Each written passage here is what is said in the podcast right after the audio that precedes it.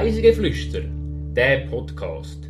Da nehmen dich die Annabelle, die Mara und Serena mit auf Reisen durch die Schweiz und um die Welt.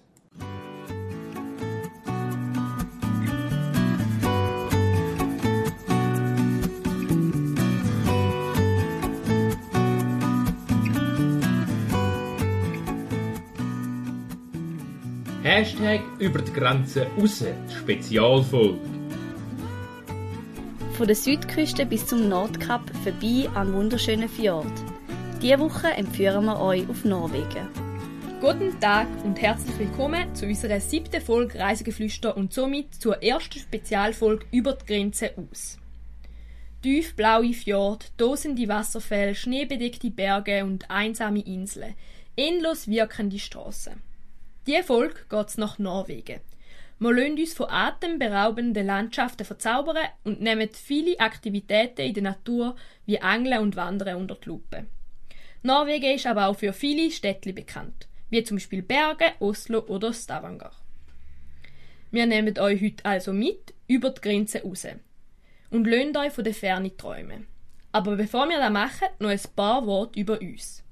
Ich bin nämlich heute nicht allein, sondern in dieser Spezialfolge sind wir zu dritten. Hallo Annabelle. Hallo Mara. Und auch hallo Serena. Hallo. Letzte Folge sind wir in der Jungfrau-Region was man ja schon so ein bisschen als kleines Norwegen in der Schweiz kann bezeichnen. Mit den Bergen und den Bergseen und den unglaublichen Panoramas. Und jetzt würde ich gerne wissen, habt ihr so ein bisschen eine Vorliebe für so Berglandschaften? Vorliebe würde ich jetzt nicht sagen, aber ich bin sehr interessiert am hohen Orten. Ja, mir geht es mega ähnlich. Also mich faszinieren zum einen die Berge, aber dann aber auch wirklich den Norden von Europa finde ich halt schon sehr schön. Der rauche Landschaft. Mhm. Also findet ihr so ein bisschen den Stil von den skandinavischen Ländern sehr schön?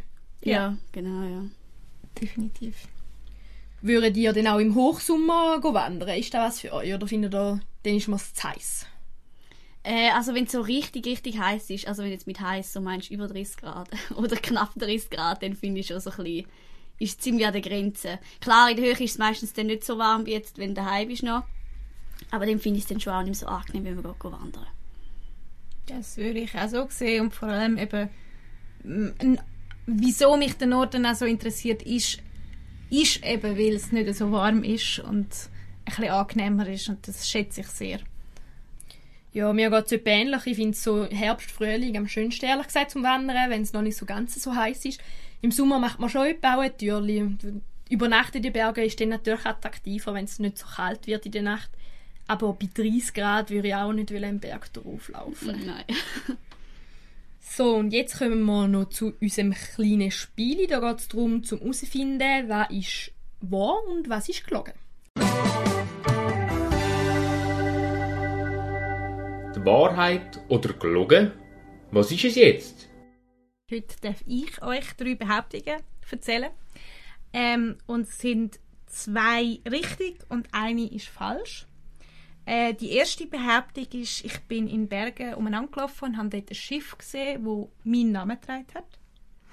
Die zweite Behauptung ist, ähm, Norwegen hat keinen bekannten Künstler. Und die dritte ist, die Küste ist etwa 25.000 Kilometer lang. So, was denkt ihr? Wie viel sind falsch und wie viel richtig? Zwei sind richtig, eine ist falsch. Ja, das erste ist so, ja, logisch, es kann voll sein, mein Boot werden nach allem benannt. Aber ob es denn wirklich genau deinen Namen hat? Also ich weiß, dass die zweite ist, äh, du hast gesagt, sie haben keinen bekannten Künstler, gell? Das stimmt nicht, weil das ist zum Beispiel das also wie ich weiß, das Gemälde Der Schrei ist von Norwegen, von einem norwegischen Künstler. Von dem her, Sepp ist in dem Fall sicher falsch. Dann müssen die anderen zwei richtig sein. Dann müssen die anderen zwei richtig sein, genau. Oder? Oder ja, was hättest du gesagt? Mal, also da mit dem Künstler kann ich mir irgendwie auch nicht vorstellen. Damit äh, das letzte ist glaube ich richtig, da weiß ich glaube. Und das erste kann halt durchaus sein. Ja, komm, ich würde sagen, wir locken ein, oder? Okay, ja, würde ich auch sagen. Also das erste mit dem Schiff ist richtig. Man muss dazu sagen, es ist nicht mein erster Vorname Annabelle, sondern der zweite Vorname Smilla. Und da gibt es ein bekanntes Buch, Fräulein Smillas Gespür für Schnee. Das ist von einem Dän, also auch von einem nordischen Schriftsteller und das kennt man dort und dort hat es eben ein Schiffli gehabt, Fräulein Miller. Es stimmt, der Schrei von Edward Munch. Äh, er ist der bekannteste Künstler äh, aus Norwegen und eine grosse Sammlung von ihm hängt in Oslo. Und ja, die Küste ist 25.000 Kilometer lang, circa. Man kann sie nicht genau messen bei diesen vielen Fjords, aber da kommen wir später noch dazu. Ganz kurz ein paar Fakten. Norwegen liegt, wie ihr wahrscheinlich wisst, im Norden von Europa und gehört zu Skandinavien. Es ist eines der flächengrößten Länder von Europa, hat aber nur etwa 5,3 Millionen Einwohner und ist damit ziemlich dünn besiedelt. Die Landessprachen in Norwegen sind nicht nur Norwegisch, wie man wahrscheinlich denkt, sondern auch noch Samisch. Samisch wird von den Samen geredet. Das ist ein indigenes Volk, wo in verschiedenen Ländern Skandinavien, von Skandinavien beheimatet ist. Die grösste Hochebene von Europa, die Hardanger Vida, befindet sich auch in Norwegen. Und dort findet man gleichzeitig auch die grösste Rentierherde vom ganzen Kontinent. 98% der Elektrizität in Norwegen wird aus Wasserkraft gewonnen. Und äh, gleichzeitig ist mit dem Windpark Fosenwind auch gerade der grösste Windpark von Europa im Bau. Der wird unter anderem auch durch Schweizer Investments finanziert, aber steht auch in der Kritik, weil er indigene samische Rentierhalter verdränge. Der Wintersport hat in Norwegen eine sehr lange Tradition und so ist das Land auch das erfolgreichste an den Olympischen Winterspielen, wo bis jetzt am meisten Medaillen gewonnen hat. Dann noch kurz etwas zur Geschichte vom Land. Der Isländer Leif Eriksson hat schon im Jahr 1000 Amerika erreicht, lang bevor der Kolumbus 1492 den Kontinent entdeckt hat.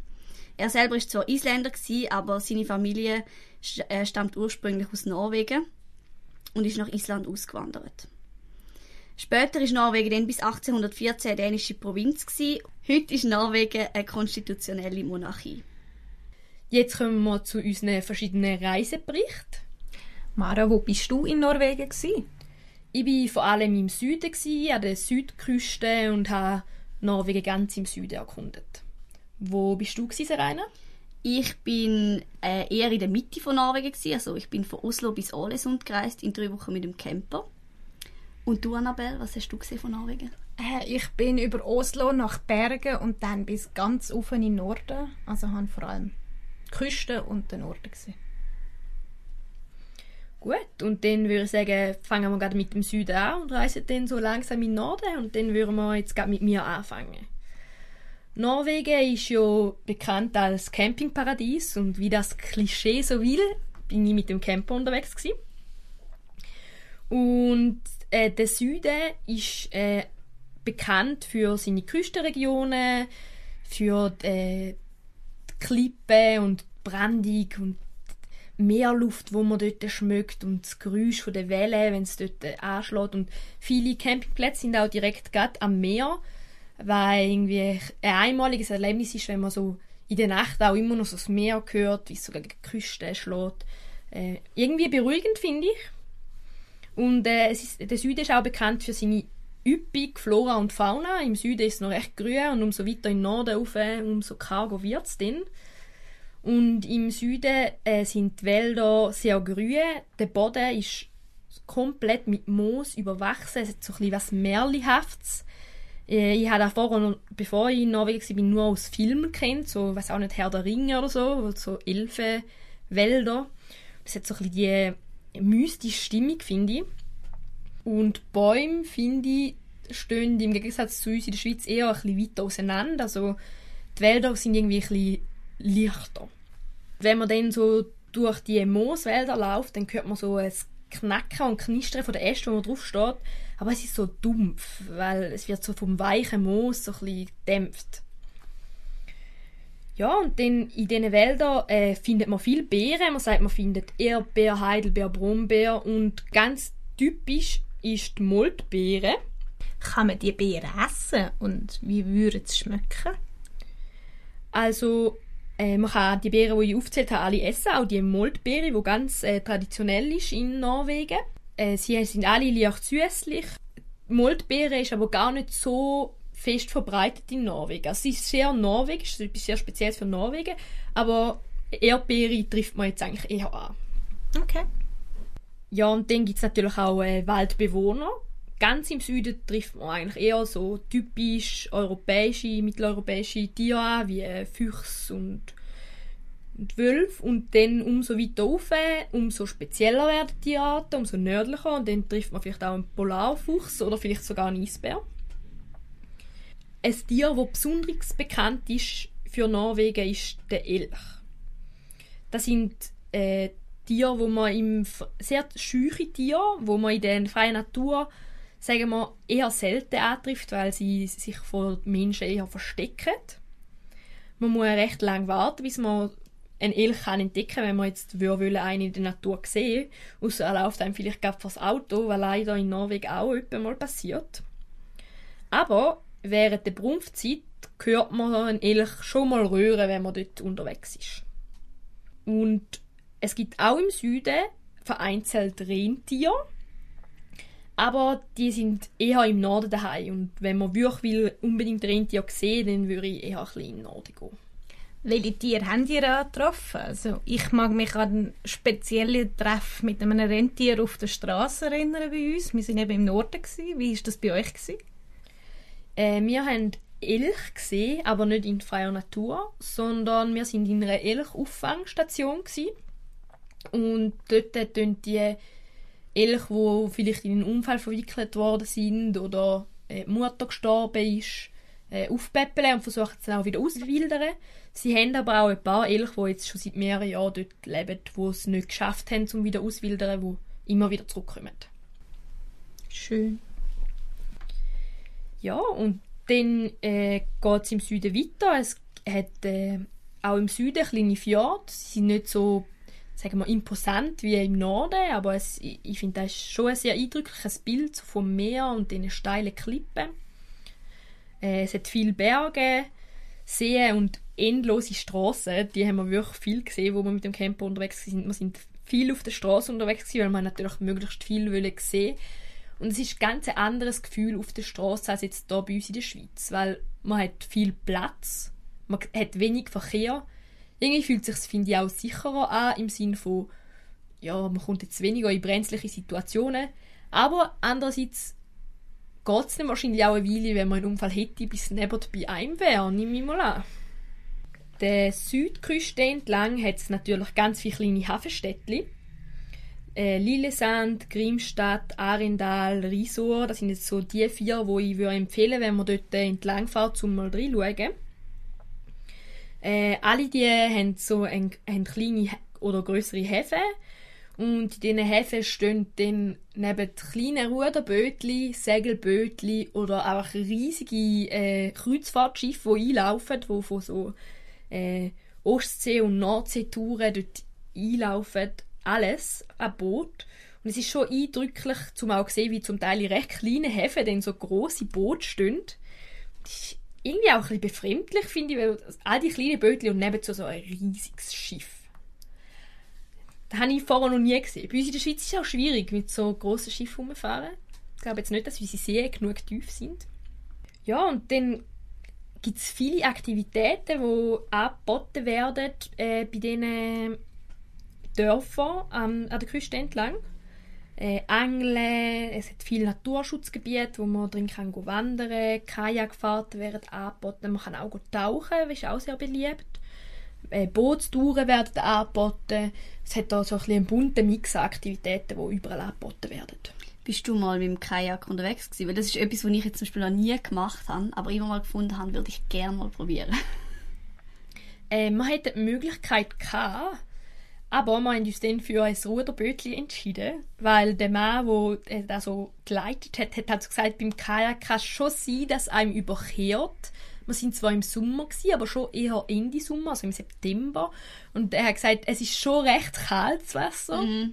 Und wir haben keinen Neopren oder so dabei gehabt. Und dann haben wir uns dann für das Ruderbötchen entschieden. Und ich glaube, es ist auch die richtige Entscheidung gewesen. Wir sind auch mit dem Ruderbötchen fast gekentert.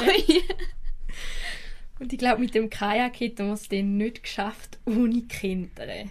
Und ist sicher auch ein entspannender mit dem Ruderbötchen zu gehen als mit dem Kajak. Stelle ich es mir zumindest so vor.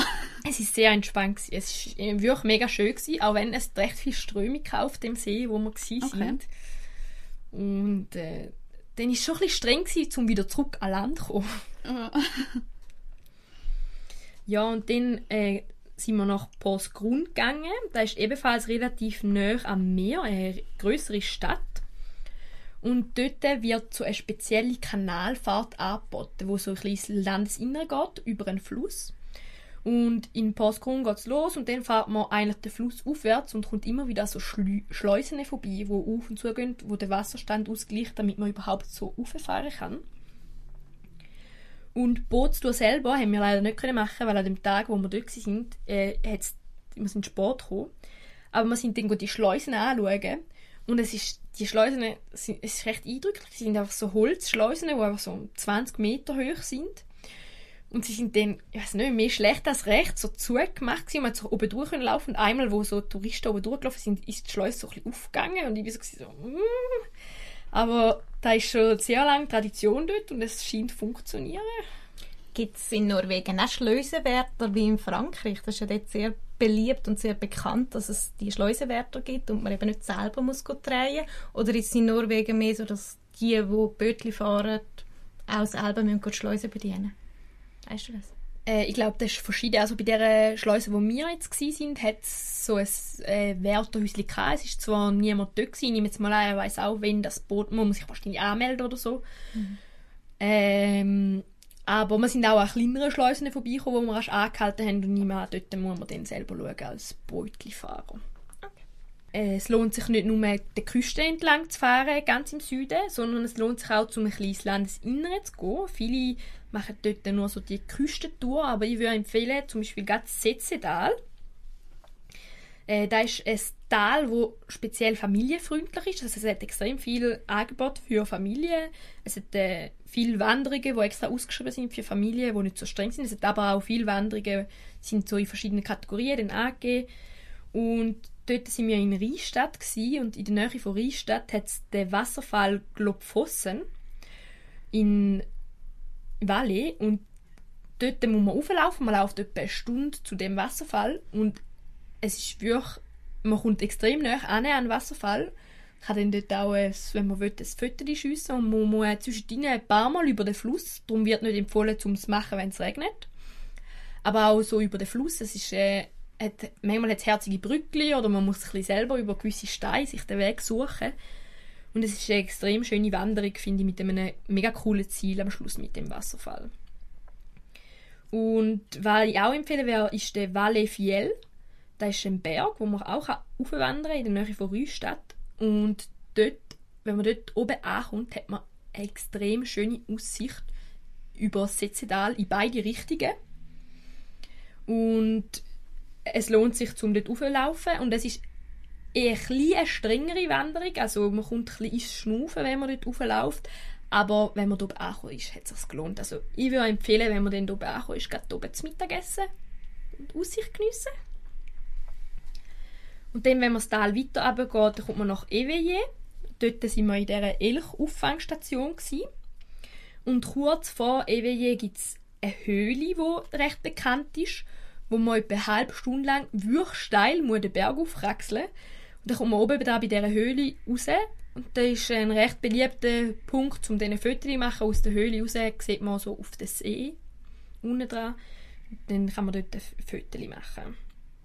Und wenn man dann weitergeht, würde ich unbedingt empfehlen, beim Camping Hornes einen Halt zu machen, wenn man mit dem Camper unterwegs ist. Das ist ein Campingplatz, wo direkt am See liegt. Und der Campingplatz hat eine Sandküste. Und in der Mitte von dem See hat es mehrere kleine Inseln, die komplett bewaldet sind. Und es ist einfach irgendwie so ein idyllisches Bild dort. Und man kann direkt dort an, der, ähm, am, an dem Sandufer campen. Wir haben wirklich, unser Campingplatz ist direkt dort. Wir haben Glück gehabt. Wir haben einen von wirklich direkt dran war. Und dann der Sonnenuntergang über den über dem Wald und dann wie so die Sonne auf dem äh, See glitzert hat. Und bei dem See haben wir auch das Ruderbötli können auslehnen. Und das ist auch äh, Wir haben es sogar gratis dürfen. Es wäre, glaube es hat, glaube irgendwie fünf äh, norwegische Kronen gekostet und dann hat der Besitzer vom Campingplatz gefunden, es ist eh nicht gerade Hauptsaison und ja, nehmen wir es einfach. War noch nett. Gewesen. Und dann kommen wir äh, wieder zurück an die Küste, und zwar eher so ein bisschen Südwestküste. Und dort äh, hat es das Dörfli äh, Fleckenfjord. Das ist ein Dörfli, wo alle Häuser weiß sind. Alle, alle, alle, alle. Das ist in Norwegen nicht so äh, typisch. Das ist eher etwas Dänisches und es ist auch ein dänisches Dorf. Also es ist äh, Norwegen ist ja früher noch, äh, hat ja mit Dänemark so zusammengehört und es ist von dort her noch äh, ein Überbleibsel. Von Fleckenfjord aus, ein bisschen westlich davon gibt es die Bruviel-Höhle und dort lohnt es sich zum Anwandern, weil man läuft zuerst auf die Spitze von dem Berg, dann kommt man dort an, bei der Klippe direkt am Meer, hat ein wunderschönes Panorama und kann bis zum Leuchtturm in Lista schauen. Der ist extrem weit bei schönem Wetter. Und ist auch die perfekte Fotogelegenheit, wenn man dort oben ein Foto machen Und von dieser Klippe aus führt ein markierter Pfad ab zu diesen Steintrögen, also zu diesen Höhlen. Und der Abstieg ist ein schwierig. Man muss eine steile Felswand abklettern, einen Schritt daneben und man bringt dann schon ein paar Steine ins Rollen. Es gibt aber im Fels eingelassene Eisengriffe, wo man sich anheben kann, damit man nicht runterfällt. Und es ist aber definitiv noch etwas für schwindelfreie Personen, würde ich jetzt sagen. Unterwegs kommt man dann an einem Wasserfall vorbei, wo das Ganze aber nicht einfacher macht, weil dann ist alles nass. Und dann aber, wenn man unten angekommen ist, bei diesen Gletschertrögen, das ist schon irgendwie ganz speziell. Man ist dann nur noch 200 Meter über Meer es geht dann immer noch 200 Meter runter, ist eindrücklich, aber man ist äh, so viel näher am Wasserlevel und äh, die Welle schlönt so fest gegen die Küste, dass es bis auf, die 200 Meter auf so ein ja, feuchte Luft gibt. Ja, und dann kann man bei den, in diesen Höhlen rein, ist ganz beliebt, um dann dort ein Foto machen von innen raus gegen das Meer. Das ist eine beliebte Fotostation dort. Ähm, wie, also wie schwierig ist es denn genau gewesen? Ist es machbar sozusagen, wenn man jetzt einfach sonst schon ein bisschen wandern aber jetzt nicht mega extrem berggängig ist, der Abstieg dort oben? Also ich würde sagen, sicher, es ist machbar. Aber es ist schon, also wir haben unterwegs jemanden getroffen, der irgendwo am Rand gehockt ist und wir haben dann so gefragt, was sie da machen und dann hat es geheißen, mein Partner oder meine Partnerin ist runter, aber ich traue mich nicht mehr weiter. Uh. Und also es ist auch ich bin nicht ganz schwindelfrei, muss ich zugeben. Mhm. Und es war eine rechte Mutprobe für mich, gewesen, um dort runterzugehen. Aber ich habe eben ausgesucht, dass wir dort hingehen. Und dann habe ich wie auch nicht wollen, den vor meinem Freund den so sagen, so, nein, ich komme jetzt da nicht runter. Und wir sind schon drei Stunden dort gelaufen und um jetzt die Höhlen nicht zu sehen, ist irgendwie wie keine Option gewesen. Aber ich würde sagen, mit, es ist zwar angeschrieben, man könnte es auch mit Kind machen, aber ich würde nie im Leben mit meinen Kindern runter. Okay, ja. Und dann, wenn man ein bisschen weiter an der Küste zum südlichsten Punkt äh, von Norwegen will, reisen nach Lindesnes, dann kommt man an mehrere Bohrinseln vorbei. Und so eine Bohrinsel, für mich ist das schon was Imposantes gewesen, wo ich das erste Mal, ich habe noch nie in meinem Leben ich sowas gesehen. So auf vier Pfeiler steht so eine Konstruktion, es sieht irgendwie mehr aus wie eine Baustelle, überall hat es irgendwie, es hat so Krane und irgendwie alles aus Metall und ja, es hat einfach nicht ins Bild gepasst. So in einem Fjord plötzlich so eine Insel komplett aus Metall. Was löst das aus, wenn man das sieht? Also ich stelle mir das sehr beängstigend aus, äh, vor, weil irgendwie, wenn man von so Bohrinseln hört, geht es mehr um Katastrophen. Wirkt das auch irgendwie gefährlich, wenn man dort durchläuft oder nicht? Also wir sind mit dem Auto da vorbeigefahren und wir hatten schon einen rechten Abstand gehabt. Aber es ist irgendwie trotzdem ein, ein komisches Gefühl. Im ersten Moment habe ich auch gar nicht ich angeschaut und gesagt, hey, was ist das? Und erst dann habe ich realisiert, ah, das ist so eine Bohrinsel. Ich habe auch davon gelesen, dass ähm, Norwegen ist früher ein sehr armes Land war. Und wo sich dann dortmals 1905 von Schweden getrennt hat und unabhängig geworden ist, ist, Schweden hat das zwar nicht freiwillig gemacht, aber sie haben es fast so ein bisschen gesehen, so, ja gut, jetzt sind wir Norwegen los, jetzt müssen wir die nicht auch noch durchfüttern. Und wo es dann 1969 auf die Ölvorräte äh, gestoßen sind, äh, ich hätte Schweden wahrscheinlich auch ein bisschen die Nase und gefunden, ja nein, warum sind wir jetzt selbstständig und gehören nicht mehr zu uns, weil Norwegen ist dann schlagartig äh, urreiches Land geworden. Ja, und da macht halt grosse Einnahmequellen aus in Norwegen, die Ölfelder. Dann kommen wir schon zum letzten Teil von meiner Reise und nachher würde ich dann weitergehen an Cereina. Und zwar würde ich unbedingt noch empfehlen, wenn man schon ganz im Süden ist, auch an den südlichsten Punkt von Norwegen gehen, nach Lindesnes. Und dort hat es einen Leuchtturm, so ein Leuchtturmmuseum, wo man kann, äh, besichtigen kann. Es kostet, also man muss etwas zahlen, aber man hat dafür auch es bietet relativ viel, finde ich. Man kann einen Film anschauen, gehen, über Geschichte. Man kann in den Leuchtturm rein, ganz rauf. Man, es, man kann ins Wärterhäuschen vom Leuchtturm und kann, es wird auch viel über Geschichte erzählt. Und äh, es ist einfach sehr eindrücklich auch, wenn man oben auf dem Leuchtturm steht. Hat es Bilder, wo die Wellen manchmal gleich hoch sind wie der Leuchtturm. Da kann man sich nicht vorstellen, wir sind an einem schönen Tag dort und man sich nicht vorstellen dass das Wasserlevel so hoch raufkommt. Ja gut, und dann würde ich sagen, es geht weiter bei der Serena. Genau, wir fahren jetzt nämlich noch mal ein bisschen zurück Richtung Oslo, aber nicht ganz bis nach Oslo, sondern nur bis zum Ort Notoden. Der liegt mit dem Auto etwa 120 Kilometer von der Hauptstadt entfernt.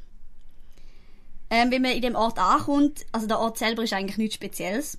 Äh, man findet also der Ort ist wirklich, es ist mega klein und hat sonst eigentlich nicht viel. Aber das Spezielle ist eben, dass dort eine Kirche hat. Und die Kirche ist eine Holzkirche. Man sieht sie schon äh, von der Straße aus, wenn man auf dem Parkplatz anhaltet. Und sie erhebt sich so ein wie eine kleine Burg auf einem Feld, wo äh, ein Friedhof ist. Und sie wirkt sehr imposant irgendwie, weil es hat so, es hat auch noch kleine Türmchen und ja, sie ist, aber sie ist riesig, wie gesagt, sie ist 20 Meter lang und 26 Meter hoch. Äh, es handelt sich dabei um die Stabkirche Hedal. Sie ist die bekannteste und grösste Stabkirche von Norwegen. Und jetzt fragt ihr euch wahrscheinlich, was ist denn genau so eine Stabkirche? Wahrscheinlich noch nie davon gehört. Äh, es handelt sich dabei um eine ganz spezielle Sorte von Kirche, wo in Norwegen zwar äh, weit verbreitet ist, aber über Skandinavien raus eigentlich nicht wirklich bekannt ist. Und das Spezielle daran ist eigentlich, dass alles aus Holz ist. Und das Ganze ist man sagt dem sozusagen, es ist vertikal gebaut worden. Ähm, das nennt man den Stabbau. Da besteht das Tragwerk aus senkrechten Masten, also sogenannten Stäben, auf denen dann die ganze Dachkonstruktion äh, ist. Und wir dann dort angekommen sind, sind wir dann äh, auch noch reingegangen.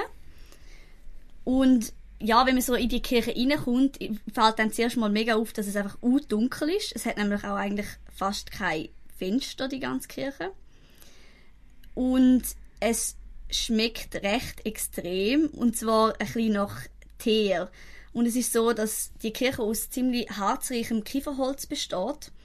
Und das wird regelmäßig zum Schutz vor Fäulnis äh, nach mittelalterlichem Vorbild teert. Und so schmeckt es auch entsprechend in der Kirche. Und wenn man dort reinkommt, spürt man so richtig, wie alt das, das Gebäude eigentlich ist. Die Kirche ist 1240 errichtet worden und dann leider von 1849 bis 1851 so stark umgebaut worden, dass man die Änderungen 1954 probiert hat, so gut wie möglich wieder rückgängig zu machen.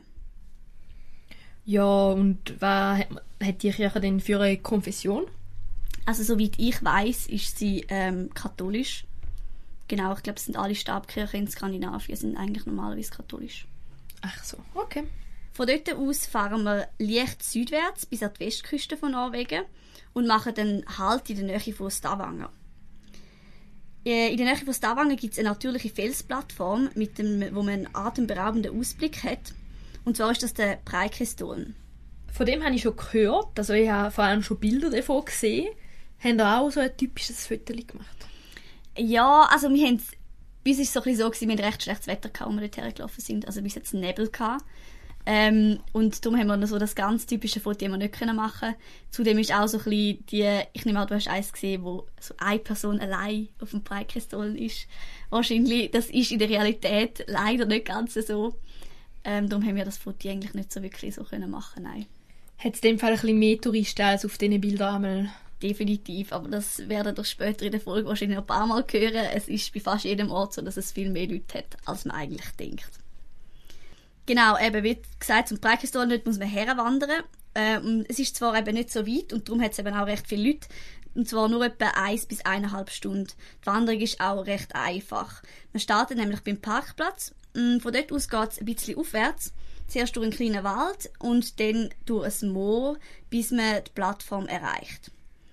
Vom Breikestor aus hat man einen wunderbaren Ausblick über den 604 Meter senkrecht darunter liegenden Liesefjord und auch weit in die Ferne. Also wir haben sogar Schneeberge gesehen von dort aus und wir sind, soweit ich weiß, noch im Juli, glaube ich, in Norwegen gewesen. Aber eben, es hat sehr, sehr viele Leute. Äh, beim Breikeston habe ich es jetzt wirklich fast am extremsten gefunden. Allein 2018 sind 300.000 Leute zum Breikeston gelaufen und letztes Jahr sind es wahrscheinlich sicher noch mehr gewesen. Naturschützer halten diese Zahl inzwischen sogar für bedenklich. Was ein anderes Problem noch ist, dass es immer zu viel mehr Rettungseinsätzen kommt an Breitpistolen, weil viele einfach mit schlechtem Schuhwerk unterwegs sind. Oh, das Problem kennen wir aber auch aus der Schweiz. Also ich habe, muss ich sagen, schon etwa in der Schweiz Leute getroffen, die mit Turnschuhen sind wandern und vielleicht dann auch ein unschönes Erlebnis gemacht haben. So. Ja, definitiv, das kenne ich auch. Also Turnschuhe sind noch gemütlich. Ich habe schon Leute mit Stöckelschuhen auf den Bergen oben gesehen. Also. Das Schlimmste, was ich glaube, gesehen habe, sind Flipflops. Und dort haben wir wirklich eine Wanderung, wir sind, das war zu Österreich, gewesen, und wir haben eine Wanderung gemacht, wo ich habe mir nicht vorstellen ohne Wanderschuhe das zu machen. Und es ist neben uns entgegengekommen mit Flipflops. Mit, okay. Ja, Flipflops habe ich glaube auch schon gesehen, aber jetzt Stöckelschuhe... Gewisse Leute machen alles in hohen Schuhen. Also in Norwegen suchen sie ja eine Lösung für das. Und es gibt ja auch schon bei vielen Wanderungen am Anfang in Norwegen so eine Tafel, wo man sieht, wo man genau durchläuft und auch noch gewisse andere Hinweise. Und sie äh, überlegen, um dort äh, so eine fette Warnung drauf zu machen, dass man soll richtige Schuhe anlegen soll. Findet ihr, das würde was bringen oder was meint ihr? Ich befürchte, dass die, die das lesen sollten, das ignorieren. Ich habe auch das Gefühl, also also die meisten Leute jetzt eben gerade zum Beispiel beim Preikestolen, die wollen sowieso nur auf wegen dem einen Foto. Klar ist die Aussicht auch mega schön, aber ich glaube, die meisten dort, die interessieren sich auch nicht wirklich für die Natur. Und äh, denen ist das, glaube ich, ziemlich egal. Hauptsache, sie sind oben gewesen. Von dem her werden sie so eine Tafel wahrscheinlich nicht lesen. Hauptsache, sie haben das Foto. Ob sie jetzt oben waren, ist noch eine andere Frage. Aber das Foto von sich. Foto, genau. ja, stimmt. Also wir haben leider auch einmal haben wir ein Bärli getroffen, wo wir auch in Norwegen äh, zu dieser Höhle, die ich vorher erzählt habe, gelaufen sind, wo es so steil aufgegangen ist und sie haben auch Turnschuhe angehabt. Und dann habe ich es mal nicht können verkneifen und ich habe sie, es war ein deutsches Bärli und ich habe sie gefragt, warum sie Turnschuhe da laufen. Und dann haben sie gesagt, ja, wir haben keine Wanderschuhe dabei. Und, also, sie wollen es halt trotzdem sehen. Und das würde dann bei denen wie nichts bringen. Aber dann habe ich mich gefragt, warum geht man auf Norwegen ohne genau. Wanderschuhe? Genau. Also ich glaube, das wäre das letzte Land, Also schreibt euch auf, Wanderschuhe ins Gepäck, wenn ihr auf Norwegen geht. Genau, sehr wichtig. Ah ja, was wir jetzt vielleicht noch nicht gesagt haben zum Breikiston, es ist nämlich so, das ist nicht nur eine Felsplattform, also wenn das bei uns in der Schweiz wäre, wäre das ziemlich sicher total abgesperrt. Ähm, man würde wahrscheinlich nicht einmal bis zuvorderst herkommen. Das ist in Norwegen absolut nicht so. Man kann also wirklich bis an die Kante führen und es geht halt wirklich einfach 604 Meter vorne senkrecht abwärts. Ähm, eben darum kommt es auch ab und zu immer wieder mal zu Unfällen. Nachdem wir eben dort die Aussicht genossen haben, fahren wir jetzt ein bisschen weiter nördlich, wo wir eine zweite Wanderung machen. Und zwar machen wir halt in Oda. Das ist eigentlich eine ziemlich hässliche Kleinstadt, man muss es leider wirklich so sagen, am Fjord, wo man aber trotzdem sehr viele Touristen findet. Der Grund dafür ist Trolltunga, ein spektakulärer 10 Meter langer Felsvorsprung mit ebenfalls grandioser Aussicht über den Fjord, wo darunter liegt. Und der ist eigentlich fast noch äh, bekannter für die spektakulären Fotos. Und beim, bei der Trolltunga ist es so, dass die sogar noch höher über dem darunterliegenden Fjord liegt, und zwar 700 Meter. Man muss aber auch, zum den Ort zu besuchen, ein bisschen weiter wandern, und zwar sind es 28 Kilometer. Und wo wir die ganze Wanderung gemacht haben, sind wir so circa 10 Stunden unterwegs, also inklusive Pause. Der Weg an sich ist eigentlich nicht schwierig, also man, es ist zum einen alles sehr gut äh, beschildert und auch überhaupt nicht irgendwie äh, abschüssig oder so, sondern es geht eigentlich wirklich einfach nur ein bisschen aufwärts die ganze Zeit. Und man könnte jetzt auch da vielleicht meinen, dass es dafür nicht so viele Leute hat, wenn es so weit ist, aber das ist leider auch da nicht so. Etwa 100'000 Menschen nehmen diesen Weg nämlich jedes Jahr in Kauf für unter anderem das Foto. Und wo wir dort waren, ist es so, gewesen, ähm, wir noch relativ kurz anstehen, verhältnismäßig. Also es ist eigentlich normal, dass man anstehen muss, um ein Foto zu machen vorne auf dem Felsvorsprung. Wir sind nur etwa 30 Minuten angestanden, aber da muss man teilweise mehrere Stunden anstehen. Und auch da laufen die Leute mit allen möglichen Schuhen oder auch sonst Equipment auf. Das Lustigste, was wir gesehen haben, war eine Frau, die ich sage jetzt mit einem Rollkoffer, aber es ist mehr eigentlich ein Rucksack den man zu einem Rollkoffer umbauen kann, ist sie aufgelaufen und auf dem Abendweg sind wir ihr wieder begegnet und dort ist ihr, glaube der Rucksack zu schwer geworden und dann hat sie ihn gezogen. Also sie hat ihn wirklich auf dem Kiesweg gezogen, was äh, ein relativ kurioses Bild war. Und was jetzt bei der Tortunga auch noch ist, in ein paar Jahren haben sie so sogenannte Bergwächter, also es hat auf, am, neben dem Weg hat es ein Häuschen, so einen kleinen Baucontainer, wo man glaube aufgeflogen hat mit dem Helikopter und dort drin sitzt dann immer einer und beobachtet die Leute, die auf dem Weg durchwandern. Äh, und der wäre halt einfach mega schnell zur Stelle, falls etwas wird passieren. Aber auch das ist so ein bisschen, ja, man kann sich so ein bisschen fragen, ob es das wirklich wert ist. Ja, so Insta-Hotspots, hä? Und wie lange hast also sind da die 10 Stunden aufgelaufen oder 10 Stunden insgesamt auf und wieder runter? Das ist insgesamt, das ist jetzt her und zurück. Also etwa genau. 5 Stunden auf und trotz 5 Stunden auf immer noch das Problem mit diesen vielen Leuten. Ja, kennt man ja bei uns in der Schweiz irgendwie auch ein bisschen. Zum Beispiel den Escher, wo die Besitzer aufgehört haben, weil es so extrem geworden ist mit den vielen Leuten. Ja, irgendwie, aber so richtige Lösung gibt es ja für das nicht. Ich meine, man kann ja den Leuten nicht verbieten, etwas nicht können anschauen. Oder haben, was, was haben die das Gefühl? man kann nur ab Vernunft der Leute appellieren, dass sie eben richtiges Schuhwerk wählen, richtige Equipment, um dort herzugehen. Und damit rechnet, wenn man dort her will und genau die Fotos will, dass man halt länger muss anstehen Und wenn es dann noch relativ zivilisiert vor Ort abläuft und man eben weiss, dort steht man an, dann kommt man ein Foto, dann ist, glaube muss man einfach damit rechnen. Das müsste okay sein. Ja, bei uns war das auch so, gewesen, also wir haben uns bei, bei Breikeston jetzt weniger, aber bei der Totunga schon auch gefragt, sollen wir es wirklich machen, weil wir haben gewusst, es ist einfach ein Ort, wo einfach eigentlich alle nur wegen dem einen Foto hergehen. Ähm, wir haben uns dann gleich dafür entschieden, halt einfach auch, weil der Ort, jetzt auch wenn man das Foto nicht würde machen, es ist einfach sonst auch ein schöner Ort.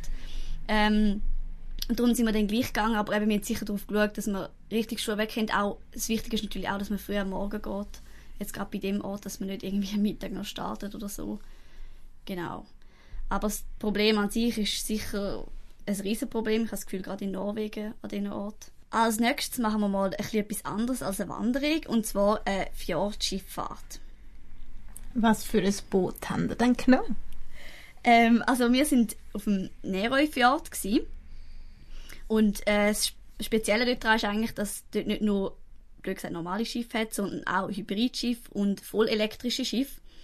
Wo wir aber die Rundfahrt gemacht haben, ist es leider so gewesen, dass wir nur ein normales Schiff hatten und das andere, glaube ich, gerade nicht gefahren ist. Genau, der Neroi-Fjord, der liegt nordöstlich von Bergen und ist meiner Meinung nach eine gute Alternative zum sehr bekannten Geiranger Fjord.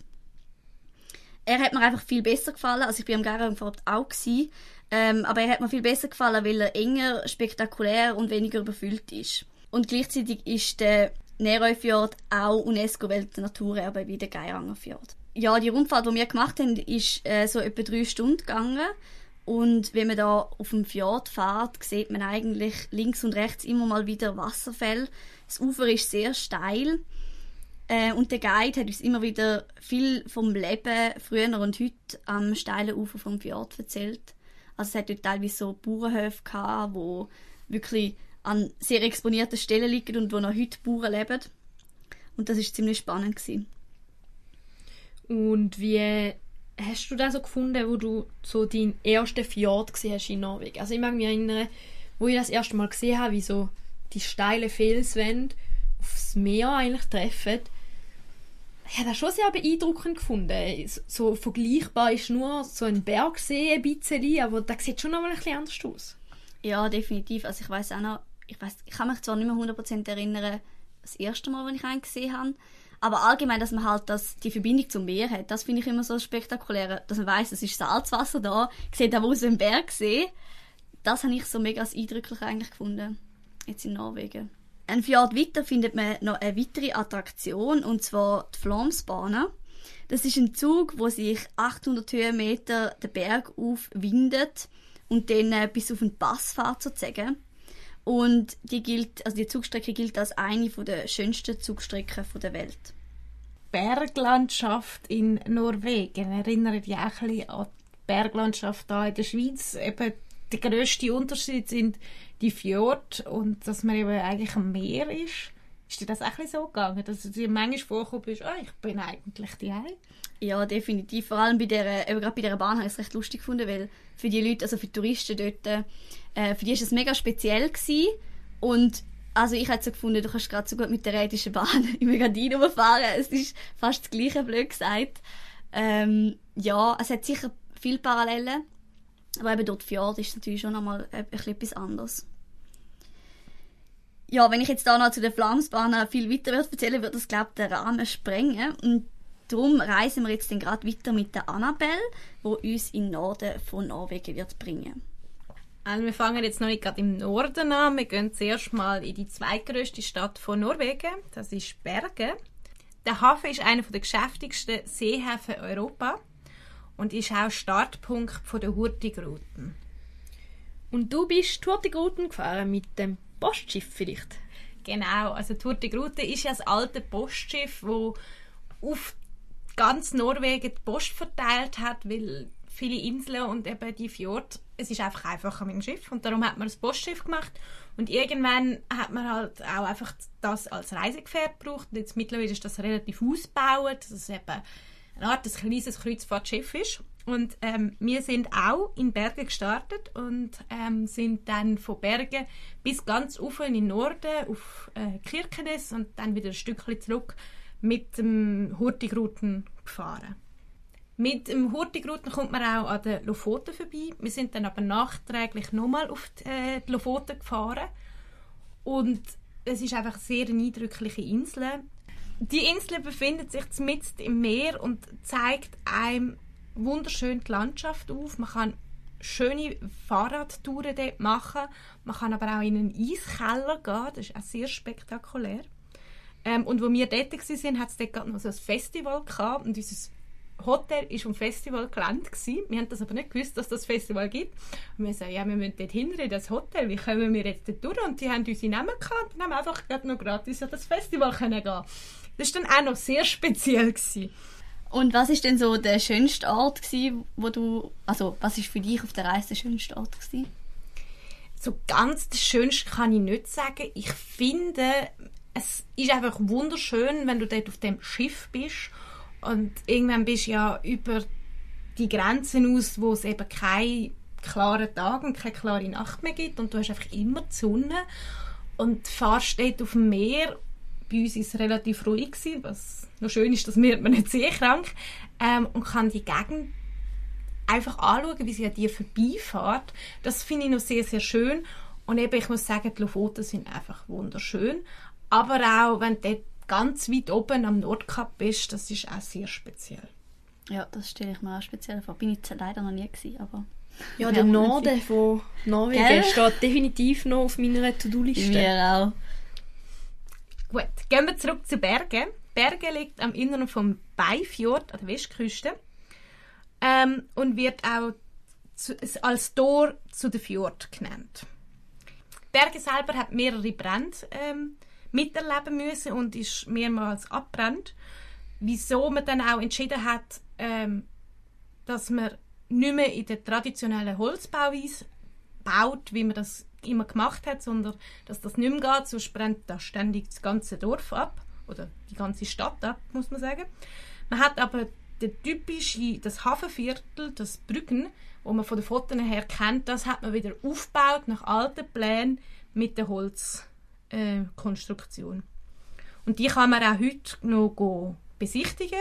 Also die Konstruktionen, die Häuser stammen aus dem 12. Jahrhundert und gehören mittlerweile auch zum UNESCO-Weltkulturerbe. Es sind ehemalige Handelskontoren. Das hat natürlich mit dem optimal gelegenen Hafen und natürlich auch der Verbreitung zu tun. Wir sind in Bergen beim typischen Regenwetter. Ähm, Serena, du bist ja auch in Bergen gewesen. Haben die auch Regen gehabt? Wir haben in ganz Norwegen relativ schön Wetter gehabt, immer. Und soweit ich mich kann erinnern, auch in Bergen. Ähm, von dem her ist das bei uns, glaube ich, nicht so, nicht so das Problem gewesen, nein. Haben wir Glück gehabt. Ja. Einer von den wenigen Tage, wo es mal nicht geregnet hat. Ja. Aber ich muss sagen, auch bei Regen, es ist wunderschön in, in, den, in Bergen und man kann wunderschöne Spaziergänge machen. Ähm, ich empfehle, einen kleinen Spaziergang auf die Festung zu machen. Die heißt Wagen. Ähm, von dort hat man einen wunderschönen Blick über den Hafen aufs Meer raus. Oder besser gesagt in den Fjord rein, weil du siehst nicht direkt aufs Meer von Bergen. Das finde ich noch interessant, dass bei der Annabelle jetzt geregnet, du sagst, bei dir hat es sogar bei der ganzen Reise fast nicht geregnet. Meine zweieinhalb Wochen in Norwegen sind, glaube ich, nur Regen gewesen. Wir haben, es hat an jedem Tag geregnet. Wir haben, also es hat immer auch wieder aufgehört. Wir haben immer ein paar Stunden trocken gehabt. Aber es hat wirklich, glaube ich, jeden Tag geregnet. Okay. Obwohl Nein. wir eigentlich in einer nicht so regenreichen Zeit unterwegs gewesen wären. Aber wir haben irgendwie gerade Pech gehabt. Ja, nein, also es, vielleicht, also so wie ich es in Erinnerung habe, vielleicht habe ich es auch viel schön in Erinnerung, das kann auch sein. Aber ich glaube, wir haben schon, also wir haben auch bei den Wanderungen, eben jetzt außer beim Breikristolen, haben wir eigentlich mega schön Wetter gehabt, wie der Tote Hungo. Also wir haben auch eigentlich mehrheitlich schönes Wetter gehabt, vor allem, wo wir mit dem Schiff unterwegs waren. Ich mag mich an quasi keinen Sturm erinnern. Es war sicher mal ein bisschen bewölkt oder so, aber eigentlich schön. Aber in Bergen hat die Reise angefangen und es hat geschüttet. Also wir sind da mit unseren Regenjacken verpackt durch die Gegend gelaufen, weil wir Handy ja anschauen Aber ja. Äh, speziell finde ich auch noch, weil wir ja in Bergen gestartet sind mit Hurtigruten, wenn du dort auf das Schiff eincheckst, ich weiß nicht, also für uns ist es nicht die erste eine Art Kreuzfahrtreise aber es ist trotzdem immer sehr speziell. Und dann dort in deine Kajüte ähm, dich gehst einrichten und dann am Schluss natürlich einen Weg suchst, dass du die wunderschöne Ausfahrt kannst geniessen und es ist sehr schön, wie dann plötzlich Berge so in der Landschaft verschwindet und du mit dem Fjord ähm, immer weiter rausfährst Richtung Meer. Du hast jetzt vom Rausfahren geredet, äh, was du sehr speziell gefunden hast, aber ich kann mir vorstellen, es fühlt sich auch noch speziell an vom Meer aus dann wieder reinzufahren. Ähm, wir sind ja selber in Bergen nicht mehr zurückgefahren. Also, wie es in Bergen wieder rein ist, weiss ich nicht. Aber ja, es ist schon immer, wenn du so einen Fjord reinfährst und dann fährst du ja wieder raus, es ist speziell. Irgendwie eine Art, du fährst ja in die Sackgasse rein oder eben du machst mit den verschiedenen Fjorden, versuchst so ein bisschen durchs Landesinnere zu fahren und es kommt natürlich dann auch immer, die Hurtigruten haben ja eine klare Route, wo sie durchfahren, aber es gibt verschiedene grosse Schiffe. Das ältere Schiff, Lofoten heisst, das ist ein relativ kleines Schiff und das kann halt in gewisse Fjorde auch reinfahren, wo es die grösseren nicht mehr können. Wir haben auch bei der Schiffauswahl ein bisschen geschaut, dass wir eher die kleineren haben, weil wir auch nicht so auf so einem riesen Schiff haben wollen sein. Ähm, und dann hast du natürlich können in gewisse Fjorde reinfahren, wo andere nicht haben können. Bist dann aber eins der grossen Schiffe gewesen und hast da einfach können also ja, bist du ein bisschen vorgekommen wie so ein riesen Block, der da reinfährt. Und äh, ja, genau. Sich da so ein bisschen angefühlt, das könnte man die Felswand fast schon anlangen vom Boot aus. Ich würde mal sagen, bei gewissen Fjorden, die wirklich dünn, also schmal sind, bei denen hat man schon manchmal das Gefühl gehabt, ja, das ist jetzt schon eng, wir sind da fast unten dran. Es ist ja meistens sehr steil, aber auch trotzdem leicht schief. Also, dass wenn du oben dran bist, kommst jetzt, hast nicht das Gefühl, du bist sehr nah. Aber wenn du runter schaust, denkst du, oh, wir fahren jetzt gerade in den Fels rein. Und der muss doch unter dem Wasser auch schief sein. Aber ähm, ja, es ist natürlich eine optische Täuschung mehrheitlich. Ähm, bist du eigentlich in Bergen auch auf dem Hausberg auf dem Ulriken gewesen? Weil ich weiss noch, wir sind dort oben gewesen und ich habe die Aussicht noch recht schön gefunden. Wir haben es geplant, gehabt, ähm, wir gehen ja dort mit dem Bändchen rauf. Genau, ja. Und wir sind dann mit dem Spaziergang sind wir dort entgegengekommen und wollten eigentlich dort noch das Bähnchen und haben von weitem die riesige Schlange gesehen. Und dann haben wir das Gefühl gehabt, wenn wir jetzt wirklich, es ist regnerisch, es ist nebelbehangen, so wie wir gesehen haben, hat es auch eher ausgesehen, als wäre das dort oben wirklich im Nebel. Du siehst nicht viel, du siehst ein Nebelmeer und ein paar Bergspitzen und wahrscheinlich nicht in Fjord, aber und haben uns dann dagegen entschieden, sind mehr einfach ein bisschen den Hügel draufgelaufen, wie es halt gegangen ist, und haben von dort runter geschaut und das war eigentlich auch schon sehr schön. Gewesen. Ja, okay. Ähm, ich möchte euch jetzt noch zwei Sachen neben Bergen erzählen. Und zwar, wenn du mit, so, mit einem Postschiff fahrst, dann kommst du ja irgendwann über den Polarkreis. Und es ist üblich, wenn man über den Polarkreis geht, dass man eine Taufe erlebt. Und ähm, die sind ganz unterschiedlich, das kommt ein darauf an. Meistens ist irgendwie, du bekommst ein Gläschen Alkohol meistens. Ähm, oder irgendwie, sie erzählen Geschichten. Und du merkst es eigentlich auch gar nicht groß. Wir haben beim ein, bei der Ab, wo wir runtergefahren sind, haben wir auch geschlafen. Ähm, äh, aber es ist trotzdem speziell. Du weißt, du bist jetzt so weit oben. Genau. Und wenn man dort oben ist, dann kann man natürlich auch das Nordkap besuchen. Das ist sehr eindrücklich, wenn du dort ankommst, dann hast du einfach so einen Fels und dann geht es gerade durchab. Und du siehst einfach, wenn du raus schaust, nur Meer. Irgendwann wirst du dann irgendwann mal an, an Nordpol, aber ähm, es ist einfach Meer und nichts. Und du fühlst dich so am Ende der Welt. Äh, aber es ist natürlich ein Hotspot, hat auch dort relativ viele ähm, Besucher und du fährst dort mit der Gar her. Es hat dort auch ein kleines Kino und verschiedene Sachen, die man anschauen kann, ein Restaurant und so. Ähm, wir sind dann ja noch weiter raufgefahren bis auf Kirkenes. Das ist dann wieder ein bisschen weniger nördlich, aber am Ende von Norwegen so quasi. Und das liegt an der Grenze zwischen äh, Russland, Finnland und Norwegen.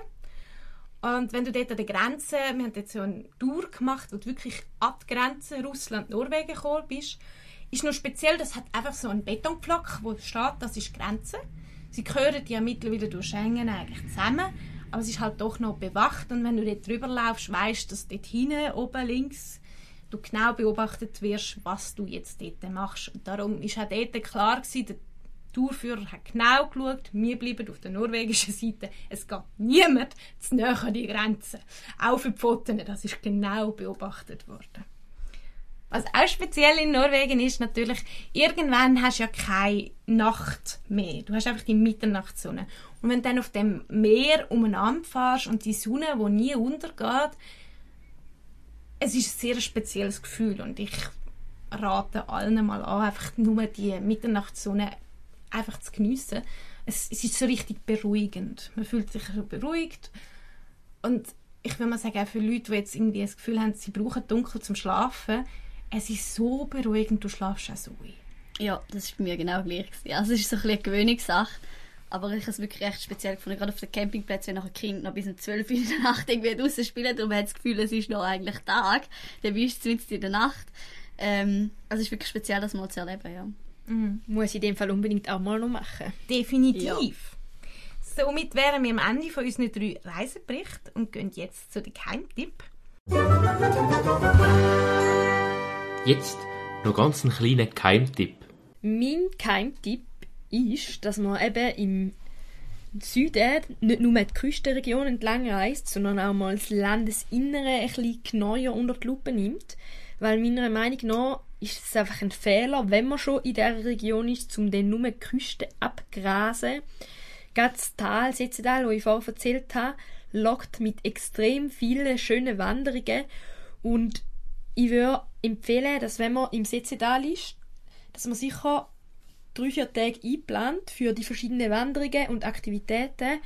Und es hat auch ein paar Museen und das Edelsteinmuseum ist für Leute, die sich so ein bisschen für, sagen wir, glitzernde Sachen äh, können begeistern, sicher sehr empfehlenswert. Und auch so ein Bootstürli auf diesen Seen darf nicht fehlen. Und darum würde ich einfach wirklich empfehlen, zum sich auch ins Landesinnere wagen und es ist nicht nur Setzetal, es hat ganz viele Täler, wo wollen erkundet werden und wenn man eben sich so ein bisschen ins Landesinnere wagt, hat man dann auch ein bisschen weniger Touristen. Das stimmt. Ähm, dann zu meinen Tipps. Ich habe gerade zwei kleine Keimtipps. Das erste ist eine Insel. Jetzt könnte man meinen, wieso, wie sind wir mit einem Camper auf die Insel gekommen? Äh, die ist aber mit der Brücke zum Festland verbunden und zwar ist das Insel Ründe. Die ist in der Nähe von Ålesund. Und wir sind eigentlich, ich glaube, es ist schon bei uns im Reiseführer gestanden, aber es ist wirklich noch so ein, ein Keimtipp, weil auf dieser Insel hat es neben einem Campingplatz und ich glaube zwei Häuser, hat es nichts, außer einem Vogelschutzgebiet. Und es ist halt wirklich also es ist halt mega schön gewesen, weil wir, dort hat der Campingplatz ist sozusagen direkt am Meer. Also ist ja auch logisch, wenn die Insel so klein ist. Und wir haben dann am Abend noch sozusagen auf den Hügel wandern, der auf dieser Insel ist, und schauen, wie Papageientaucher vom Meer kommen. Und das ist wirklich also, ein sehr schönes Erlebnis gewesen. Und da kann ich jedem nur empfehlen, falls man mit dem Camper oder im Zelt unterwegs ist, auf dieser Insel einen Halt zu machen. Wir sind sogar noch einen Tag länger geblieben, weil wir es so schön gefunden haben. Äh, der zweite kleine Tipp, den ich habe, ist ein Museum. Und zwar in Lillehammer gibt es ein Freilichtmuseum, das heißt Maihaugen. Und es ist eigentlich relativ ähnlich wie der Ballenberg, von dem her nicht extrem speziell, aber was der große Unterschied ist, sie haben Häuser aus den 60, also ich glaube aus den 50er, 60er und 70er Jahren noch und die Häuser sind nicht nur einfach, also es hat nicht nur einfach Objekte drin oder Möbel, sondern es hat auch noch Schauspieler drin. Das heißt, du gehst noch in das Haus rein und du wirst dann von jemandem empfangen, der dort ist. Und es ist zum Beispiel in einem Haus mega lustig gewesen, weil mein Vater hat dann irgendwie einen Plattenspieler gesehen, den er hatte, als er Kind war. Und dann hat er mit dem Schauspieler nicht reden und der Schauspieler hat halt so tun, als wäre er sozusagen noch in dieser Zeit. Und das habe ich noch recht speziell gefunden. Ich habe auch zwei Tipps, sind wahrscheinlich nicht mehr so geheim, weil die Hurtigruten ist immer bekannter und immer beliebter, aber also ich empfehle euch wirklich ein Stück mit dem Postschiff zu machen. Äh, man kommt in kleine, wirklich kleine Häfen mit einem relativ grossen Boot und jetzt auch an Orten, wo man jetzt nicht unbedingt besucht und kann dort einfach so ein paar Stunden verbringen, solange die halt brauchen zum Ein- und Ausräumen und sie bietet natürlich auch viele Reisen, also kleine Aktivitäten, Wanderungen, Ausflüge an während der äh, Zeiten, die kann man zusätzlich buchen. Aber es ist auch einfach schön, wie man dort die ganze Küste entlang kann reisen Und das andere ist eben die Lofoten, die ich vorher schon erwähnt habe, die Inseln. Es ist einfach sehr interessant und ich finde auch sehr imposant, um dort ein bisschen laufen, zu fahren, abfahren. Ja, man kann sehr viel dort machen. Ich empfehle die zwei Sachen. Jetzt kommen wir zu der Zuhörergeschichte, also euch eine Geschichte.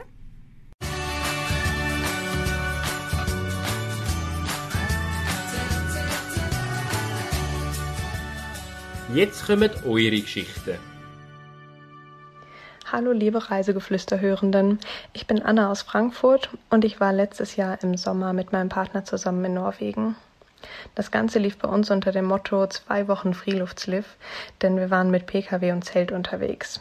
Wir sind einen Kreis gefahren, der in Oslo begonnen hat und da auch wieder geendet hat. Ich wollte erstmal grob die Orte nennen, in denen wir übernachtet haben und würde dann so ein paar Highlights erwähnen, um mir den Rahmen auch nicht zu sprengen. Ich versuche dabei, die Orte so norwegisch wie möglich auszusprechen. Nicht, dass ich es kann, aber ich probiere es wenigstens. Also es ging von Oslo los und wir sind dann erstmal über Lom äh, gefahren nach Yellow. Und von dort ging es dann zum Geirangafjord. Ähm, das war schon der nördlichste Punkt, an dem wir waren und von da aus ging es quasi nur noch bergab sozusagen. Es ging dann weiter nach Förde, Bergen und Haugesund. Und über Stavanger dann zum Prekestollen. Ab da ging es dann an der südwestlichen Küste entlang über Brüsand, Sogndalstrand und äh, Brufjell. Und dann nach Farsün und Mandal und die Jettegruten Richtung Werdensende. Das war auch schon das Ende der Welt und unsere letzte Station vor Oslo. Ähm, wenn ihr mit einem Zelt reist, auf jeden Fall der Tipp, nehmt was Warmes mit und irgendwas, was verdunkelt, weil es wirklich die ganze Nacht lang hell ist im Sommer. Ähm, beim Geirangafjord war es auch so, dass wir vorher über die Troll stiegen mussten und da war einfach eine Menge Schnee und ein zugefrorener See, womit wir nicht gerechnet hatten, weil keine Wetterkarte das wirklich angesagt hat vorher. Und ähm, wir hatten schon warme Sachen dabei, Aber ähm, das war so der Grund, warum wir in dieser nördlichen Kurve auch häufig in ähm, Hütten übernachtet haben und nicht im Zelt, um einfach nicht zu erfrieren. Außerdem schaut euch Stabkirchen an. Stabkirchen sind ziemlich toll und in Lom zum Beispiel gibt es eine, ähm, in der es auch kleine Führungen gibt und da erzählen die Leute so ein bisschen was zu der Geschichte der Stabkirchen. Ein weiterer Tipp ist auf jeden Fall der Rheinheim Nationalpark und Onnerheim. Beides haben wir vorher nicht geplant und waren so die Orte, an denen wir einfach vorbeigefahren sind und wir spontan gesagt haben, lass mal hier rechts ranfahren und einfach eine Runde wandern gehen. Und beides hat sich total gelohnt. Also das sollte man sich definitiv ansehen, wenn man auf entweder viel Wasser steht oder auf äh, einen richtig geilen Wald und einen tollen Wasserfall und am Ende einen See und überhaupt. Also richtig schön. Ähm, was auf jeden Fall auch äh, ein Besuch wert ist, ist in Oslo das Wikingermuseum. Das ist zwar nur sehr klein, aber wenn man sich die Schilder und alles durchliest und äh, so ein bisschen ein Fable dafür hat, ähm, gibt es ja wirklich einiges zu erkunden. Und was ganz komisches noch für euch äh, dazu, ein Buchtipp. Und zwar ähm, habe ich, während ich durch Norwegen gereist bin, Die Glocke im See von Lars Mitting gelesen. Und da geht es auch um Norwegen und ist so eine bisschen mystische Geschichte, hat aber auch viele geschichtliche Aspekte und ähm, ist wirklich spannend und traurig am Ende. Also nehmt euch Taschentücher. So, wer alles jetzt dazu noch in epischer Breite hören möchte, kann gerne die Folge 29 vom Podcast Le Broad hören. Da geht es nämlich nochmal ziemlich detailreich um genau diese Reise. Ich wünsche euch noch viel Spaß und alles Liebe. Tschüss. Das nächste Mal reisen wir zu Südrampe. Und wenn ihr Geschichten habt, könnt ihr uns die via Instagram Direct Messenger schicken oder über reisegefluesterpodcast.gmail.com. Wir freuen uns auf eure Geschichten. Jetzt kommen wir noch zu der Playlist und jeder von uns hat sich einen Song ausgesucht. Ich habe mich entschieden für das Lied Home vom Hollow Cuffs und es verbreitet so ein eine ruhige Stimmung, es lädt so ein bisschen zum Träumen ein und ich muss gestehen, während wir mit dem Camper gefahren sind, habe ich da auf und ab gelesen. Mein Lied für die Playlist ist ähm, eins von der Norwegerin Anne Brun und zwar Make You Feel My Love. Sie hat eine sehr sanfte Stimme und es ist dann auch eine relativ ruhige Musik. Und meiner Meinung nach passt das halt einfach sehr zur Landschaft von Norwegen. Äh, ich gehe jetzt mehr in die klassische Richtung. Ich komme zum Edward Grieg. Das ist ein norwegischer Komponist aus Bergen. Ähm, und äh, er hat in der Romantik gelebt und er hat Per Günd Suite geschrieben. Und daraus empfehle ich euch jetzt ganz insbesondere äh, das Stück in der Halle des, äh, des Bergkönigs. Vor allem auch, weil ich das momentan gerade spiele und es ist ein sehr schönes Stück. Ja, und ich würde sagen, wir verabschieden uns mit dem und hoffen, ihr habt die spezielle Reise über Grenzen aus genossen. Wir freuen uns, wenn ihr auch nächste Woche wieder zulässt und mit uns an die Südrampe reist. Und bis dorthin checkt doch einfach mal unsere Seite oder unseren Instagram-Account aus. Dort laden wir regelmäßig Reisebilder auf. Und ich wünsche noch eine gute Woche und bis zum nächsten Mal. Tschüss. Tschüss.